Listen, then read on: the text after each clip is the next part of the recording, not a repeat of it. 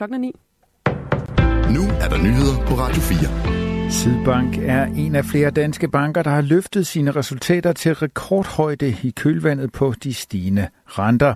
Sidste år blev det til et overskud på godt 3,3 milliarder kroner, hvilket er bankens højeste nogensinde, og netop renteindtægterne er en stor del af forklaringen, viser årsregnskabet her til morgen. Det er positivt, at vi i 2023 kan forbedre lønsomheden markant fra et rekordhøjt niveau i 2022, siger bankens administrerende direktør Karen Frøsi i regnskabet. Året for inden lød overskud på 1,9 milliarder kroner. Ansatte på den danske cementgigant Aalborg Portland har genoptaget arbejdet.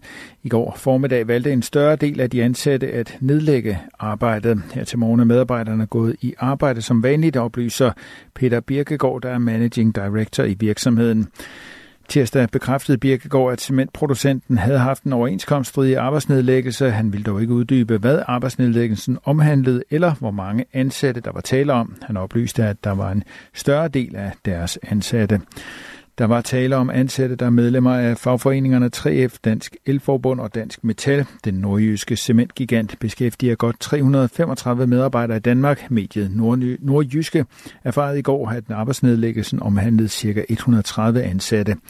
Aalborg Portland er Danmarks eneste cementproducent. I det senest aflagte regnskab for 2022 omsatte virksomheden for knap 2,8 milliarder kroner. Cementproducenten indgik i 2020 en aftale med regeringen om en reduktion på mindst 660.000 ton CO2, samt at arbejde videre med yderligere reduktioner frem mod 2030. Den nordjyske virksomhed skruede yderligere op i 2022, hvor den meddelte, at den selv satte et nyt loft. Her lød det fra Aalborg Portland, at det nye mål er en totaludledning på højst 600.000 tons i 2030. Nordic Waste har en række dokumenter sendt til blandt andet Miljøstyrelsen omtalt fire specifikke parter som værende samarbejdspartnere, selvom virksomheden aldrig har arbejdet sammen med dem. Det skriver DR. Samarbejdspartnerne blev nævnt i forbindelse med, at Nordic Waste i 2021 skulle modtage forurenet jord til rensning fra Norge.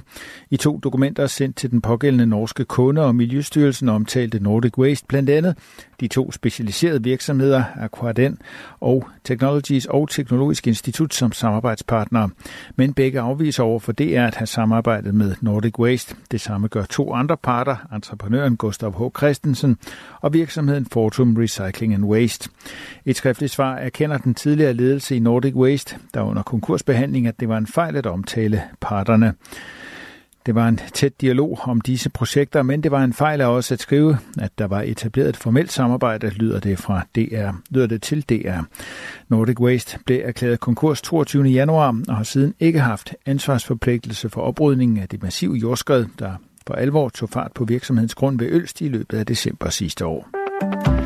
Der er planlagt landsdækkende strækker på tværs af Grækenland i dag, som er årsdagen for en togulykke, der sidste år kostede 57 livet.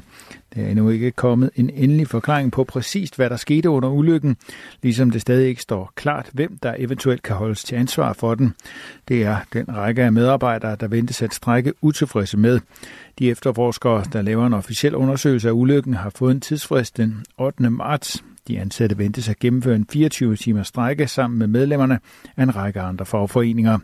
Herunder ansatte i flyvekontroltjenesten, taxachauffører og medarbejdere inden for offentlig transport, som også protesterer mod høje leveomkostninger.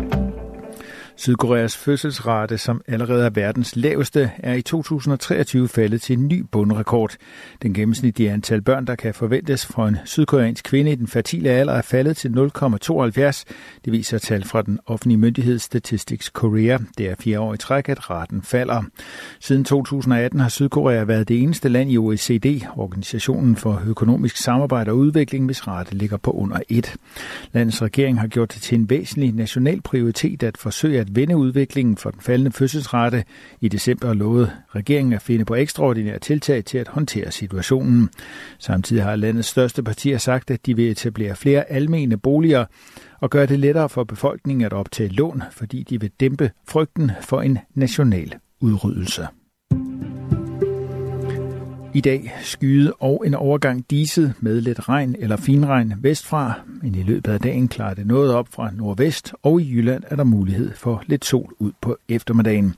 Vi får temperaturer op mellem 4 og 9 grader. Det var nyhederne på Radio 4. De blev læst og redigeret af Thomas Sand.